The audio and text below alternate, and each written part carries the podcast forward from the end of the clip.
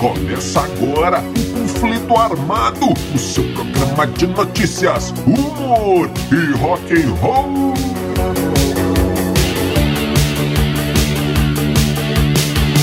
E vamos para as manchetes de hoje.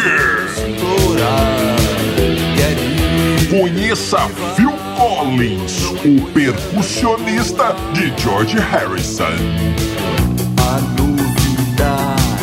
A primeira e única música instrumental censurada. Os Dez Mandamentos da Guitarra, parte 5.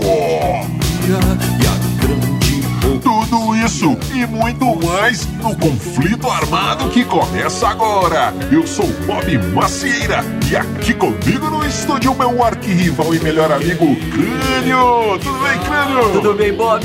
Saudações, caros ouvintes! Tamo junto no rock! Tamo junto no Rock Crânio e sem mais enrolações, vamos ao nosso primeiro assunto. É, crânio e amigo ouvinte. Vamos começando o nosso programinha de hoje contando uma história que envolve ele, George Harrison e Phil Collins. Phil Collins e George Harrison. Olha aí, crânio, é a história de como Phil Collins participou de um disco do George. Phil Collins participou do All Things Must Pass, um, talvez um dos discos mais icônicos de um ex-Beatle, É, não é, é? é o Crânio? primeiro do George. Pois é, olha aí. Então, como que aconteceu essa história? O Phil Collins, na época, ainda não estava no Genesis, tocava numa outra bandinha lá. Em certo momento, o empresário, é, aliás, o motorista do Ringo, do Ringo Starr, ligou para o empresário dessa, dessa tal banda aí do, do Phil Collins e disse: Cara, estamos precisando de um percussionista aqui. E o empresário sugeriu o Phil Collins. E o motorista lá do Rio disse: então, tá, cara, manda ele lá pro Abbey Road tal, que os caras estão gravando. E assim foi feito o crânio. Phil Collins foi até o Abbey Road. Chegando lá, estava o Ringo, estava o George, Phil Collins emocionado ali de tocar com seus ídolos e tal. Ah, e também estava Phil Spector, o crânio, o grande produtor da época e muito famoso, né? Um nome de peso. Olha aí. Doidão. Então começaram a trabalhar na, na, numas músicas e detalhe, empurraram lá para o Phil Collins umas é, congas, ou Aham. aquele tamborzão, né? Lembrando que o Phil Collins não é percussionista, ele é baterista. Mas entregaram as congas para ele e falaram: vai tocando aí, meu filho. Congando E aí. o, o Phil Collins, então, então eles começaram a passar as músicas ali e tal. E o Phil Collins conta, o crânio, que o Phil Spector toda hora, todo momento dizia: agora vamos só as congas e a guitarra. E aí lá iam eles, crânio. Plá, plá, plá, plá, plá, plá, e ding, ding, ding, ding. Gravavam ali só a guitarra e as congas. E agora, eu dizia o Phil Spector, vamos o baixo e as congas. Bum, bum, bum, bum, bum, bum. Placo, placo, placo. É, tá, e tá, agora só voz e conga e estão gravando e vamos mais, mais uma, mais uma e outra e toca e grava e bate nas congas. Sim. E o Phil Collins pensando, meu pai, o que que eu fui inventar? Eu não sou congueiro. Congueiro? Eu sou tocador de congas. Aham. E as mãos dele já estavam sangrando o crânio. E ele virava para o Ringo, Ringo Starr. Ô Ringo, me dá um cigarro aí, por favor, cara. E fumava e tocava. Ô Ringo, me dá mais um cigarro aí, cara. E tocando e plá plá plá. e detalhe, ele não fumava. Aquilo ali era só pra, pra conter o nervosismo. Aham. Até que certo momento eles disseram, ok, o, o congueiro, agora. Agora se preparem que nós vamos gravar, hein? E o Phil Collins, o quê? Mas de todas essas tocadas aí, cara, o Phil Spector disse: Não, é, até agora o microfone estava desligado, e agora que é pra valer. É. Todos riram, ficaram muito. Foi muito divertido. Menos para as mãozinhas do Phil Collins, que já estavam no tamanho de um. Cada dedo parecia um pão de sal, assim, cara, um pão francês.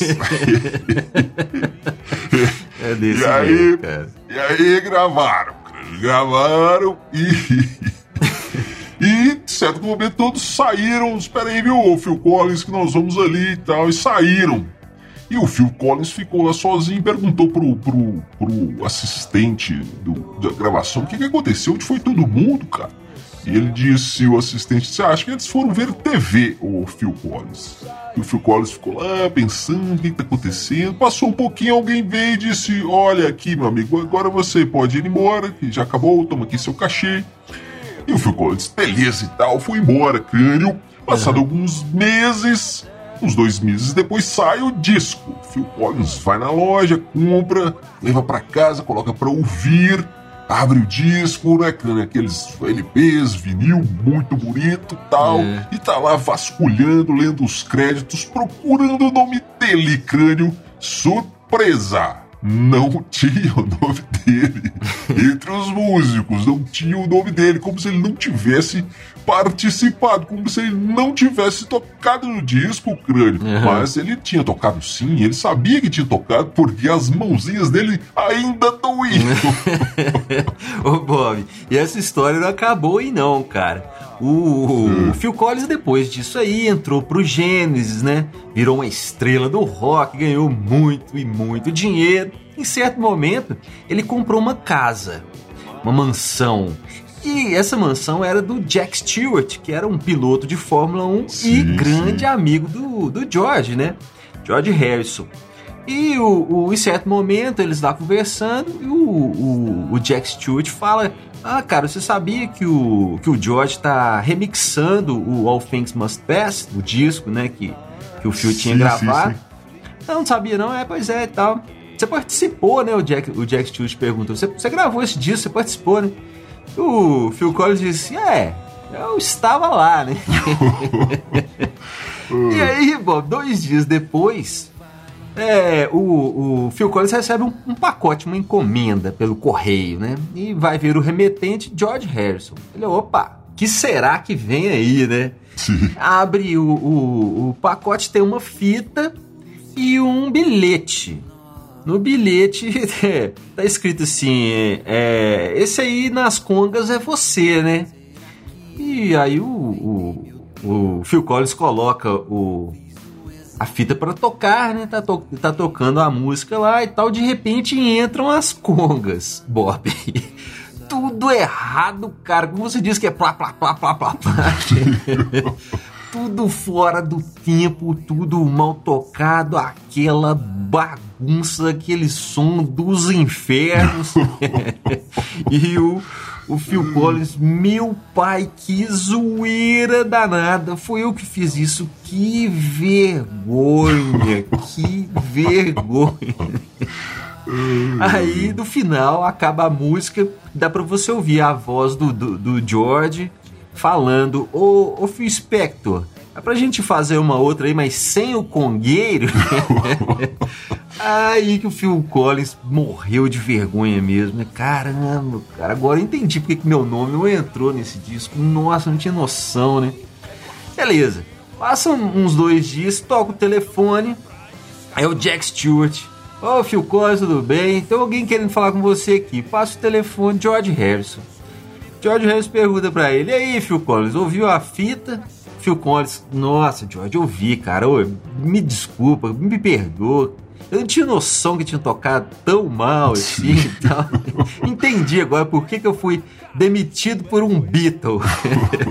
Aí o George riu muito. O, o, o, o, o Jack Stewart riu, todo mundo ficou aquela, aquela, aquela, aquela farra, né? E o, e o. Mas aí o George virou pro, pro Phil Collins e falou: Ô, ô, cara, não, esquenta não. Isso aqui foi uma brincadeira. Pegadinha do George. Yeah, yeah!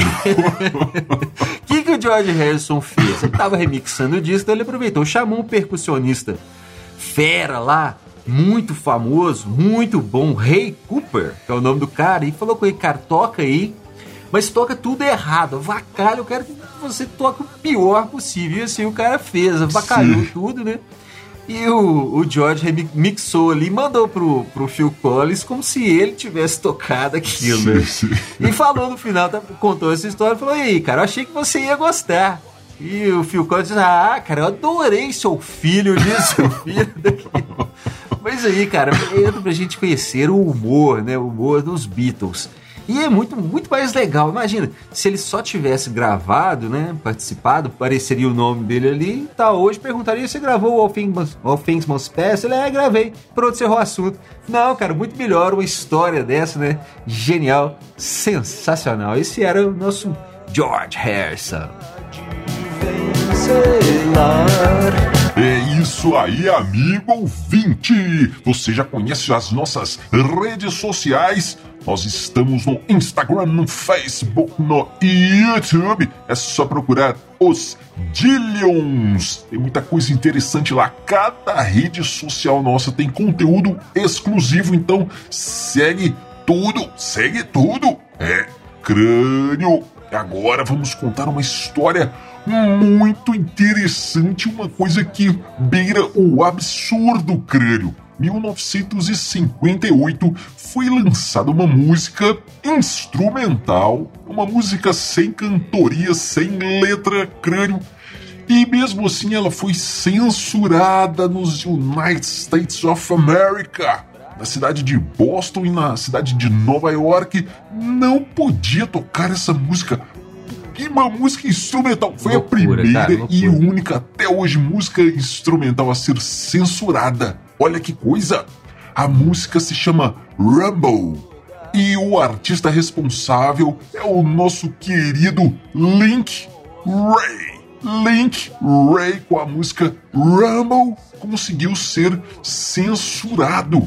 Esse, o Link Ray Crânio, era um compositor guitarrista americano e ele ficou famoso por, por, entre outras coisas, inventar o power chord, um, o bordão, como a gente conhece no Brasil, é um tipo de, de acorde na guitarra que ficou famoso e 10 entre 10 roqueiros no mundo usa isso o tempo inteiro, crânio. Músicas, bandas como Ramones, Sex Pistols e bandas punk em geral, na verdade, usam só esse acorde. mais ou menos isso, né, mais ou menos crânio? isso aí. Então tá, nosso amigo é, Link Ray lançou essa música em 60 e 58, é Rumble, que pode ser traduzido como é, estrondo, né, ou ronco, ou um rumor.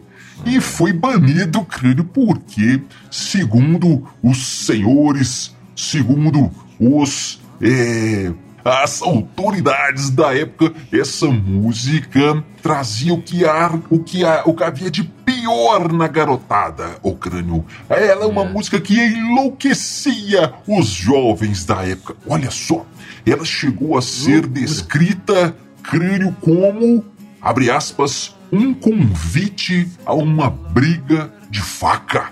Que que é Ô? Bob, nessa época tinha muito disso, né? Dessas gangues e tal, principalmente no cinema, que Sim, era um- sim. uma, uma arte muito. É, que influenciava muito, né? O pessoal, filmes ali do James Dean, aquela coisa toda, né? É, então tinha toda essa cultura aí de gangues e tudo, e essa música caiu como uma luva. É muito louco quando isso acontece, né? Vem uma música que, que vira trilha sonora de um grupo, de uma. Não só de um grupo, mas de uma época mesmo, né? E é muito louco isso aí, porque só o som, só o barulho das guitarras e tudo trazia essa, esse sentido de violência, de loucura para as pessoas, né? Era, era, uma- era uma. O pessoal também era mais sensível à arte, né? Pois é. Hoje você precisa de muito mais para impactar. É muito, muito louco. E essa música é o seguinte: surgiu em 57, quando o nosso amigo Link estava tocando com a banda dele, fazendo um show. E em certo momento é, alguém chegou e pediu: Ah, toca aquela. Sabe como é que é, né, Bob? Sempre ó, toca aquela, aquela. E eles não Isso. sabiam tocar aquela, né? E começaram a improvisar. O Link Ray começou a improvisar, começou a fazer os acordes ali da música. O pessoal foi atrás e a galera enlouqueceu e tal. E ele viu que aquilo ali tinha um potencial, né? Sim. E ele foi pro estúdio e quis gravar aquilo. E uma coisa que ele queria muito era pegar o, o- aquele mesmo som, aquele clima do ao vivo ali que foi tão marcante. Uma das coisas que ele queria também era o- a reverberação do salão, né? Do, do- onde eles te- tinham tocado. Sim. Enquanto os engenheiros de som ali quebravam a cabeça para achar esse som que ele queria, ele também foi na guitarra ali tentando achar um som diferente. E o que, que ele fez, cara? Ele furou os alto-falantes do, do, do amplificador para tirar um som distorcido mesmo. E, e tá aí, cara. Ouve a música que você vai ver o som de alto-falante rasgado, furado. E isso aí foi emulado depois por um pedal, né? O famoso full box, fu- fuzz, fuzz box. Sim. É esse, é esse som mais ou menos aí da, da- de alto-falante rasgado. Olha que doideira. Até hoje a gente usa isso ainda, né? É, e, e aí que tá, né? Hoje com tanta produção, é, efeitos à vontade, no computador você cria sons, o que você quiser, o que sua mente imaginar, você cria no computador. E nada tem mais esse efeito, nenhuma música tem mais esse efeito de entrar na alma das pessoas, ou quase nenhuma, ou quando entra, sei lá que efeito que dá. Mas Aí eu te pergunto, Bob, a culpa é dos artistas, cara, que não conseguem tirar esse, esse ou impactar tanto? Ou é do público que perdeu é, é, essa inocência, né? Perdeu a, a, a, a capacidade de conseguir se, se ligar num som, numa música, ou numa qualquer arte que, que seja é. que tem, que, que, que, que tem esse impacto. E eu te respondo, cara. O ninguém tem essa resposta. E o cara que conseguir, a banda que conseguir essa, essa transmitir essa emoção de novo, vai ser, sei lá, cara, os novos Beatles aí. Quem viver verá. E crânio, e agora? Mais um, um mandamento da guitarra do Capitão Biff de Boa. Estamos fazendo essa série aqui, cara ouvinte, com os mandamentos da guitarra do nosso amigo Captain Beef Heart, que nós apelidamos carinhosamente de Capitão Biff de Boi. É, se você perdeu os, os episódios anteriores, é só procurar aí que você encontra nas nossas redes sociais. Vamos lá então, crânio agora é o mandamento número 6. Olha aí. Nunca aponte sua guitarra para ninguém. O a sua guitarra, o seu instrumento é mais poderoso que um raio. É mais poderoso que um relâmpago crânio. Basta você tocar um acorde bem feito e sair de casa para ouvi-lo. Mas certifique-se de não estar em, em- parado em um campo aberto, hein? Porque o raio pode atingir você. Cuidado. É, é, é perigoso mesmo, Bob. Essa aí concordo também com o capitão. Ou quem aqui vai dizer que é a primeira vez que ouviu é, Satisfaction, Riff de Satisfaction, ou Back in Black, ou do ACDC, né? Ou Sad But True do Metallica Sim. não foi mais impactante, mais poderoso do que um raio na sua cabeça. É, isso aí, capitão tá certo, É, né? é verdade, crânio. E agora vamos mais um então. O mandamento da guitarra número 7. Sempre carregue um abridor de garrafas. Segundo o capitão Bife de Boi Crânio, essa é uma cláusula, cláusula importantíssima, um mandamento chave mesmo. Olha aí. É, esse aí, Crânio, ele aprendeu com um, um músico de rua lá de Detroit, tocava nos anos 50, um instrumento feito em casa, um instrumento caseiro, que era o nosso queridíssimo One String Sam. É. Ô Bob, e esse One String Sam, é, traduzindo aqui pra galera entender, Sim. One String Sam seria mais ou menos como o Samuel de uma corda só. e era isso, cara, o cara que tocava lá nas ruas de Detroit com uma guitarra que ele mesmo fez, que só tinha uma corda. E aí eu te falo, hoje a galera toca aí com guitarra de 7, 8 cordas, sei lá o que mais. Vai ver o que, que o cara fazia com uma corda só. É. E quanto a essa história aí de sempre carregar um, um abridor de garrafas, também tá certo, cara. É, isso aí, aliás, é muito bom no momento de emergência, muito bom para conservar os dentes. Se é que você me entende. Ô, querido, mas é, essa, essa esse, esse mandamento aí a gente meio que fez uma brincadeira aqui, né? Porque É. o sentido que o Capitão Bife de Boi quis dar é o- é o seguinte: você sempre ter alguma música na manga ali pra tocar, né? Quando esse abridor de garrafas aí, é mais ou menos a ideia é essa, né? Você ter um- uma música pra tocar quando tiver ali numa. Numa, outras pessoas e tal, você toca aquela música que todo mundo vai se impressionar, né? A gente fez essa É. piada, mas a ideia do sétimo mandamento é, é, é essa aí, não é Sim, isso? é isso aí. É a famosa ter uma, uma música na manga, né? Exato. Pra tocar pra galera, assim. Mas, ó, não é rodinha de violão, não, galera. O cara tá falando de um Rolling Wolf, de One, é, One String Sam. Não é de evidências, Whisky a Gogô, Faroeste Caboclo, não. mas são músicas Não, boas. sim, Bob, as músicas são boas. Eu não tô falando da música, eu tô falando de rodinha de violão. Sim. Cara, eu detesto rodinha de violão. Me chama pra ir com você pra uma fila de banco. Eu vou, mas rodinha de violão não. Ninguém merece. É, amigo ouvinte, depois dessa você fica com um nova Overdrive Machine e a música O Futuro Elétrico. Nos vemos no próximo conflito armado. Valeu, valeu, valeu! Não cheguei a conhecer o gosto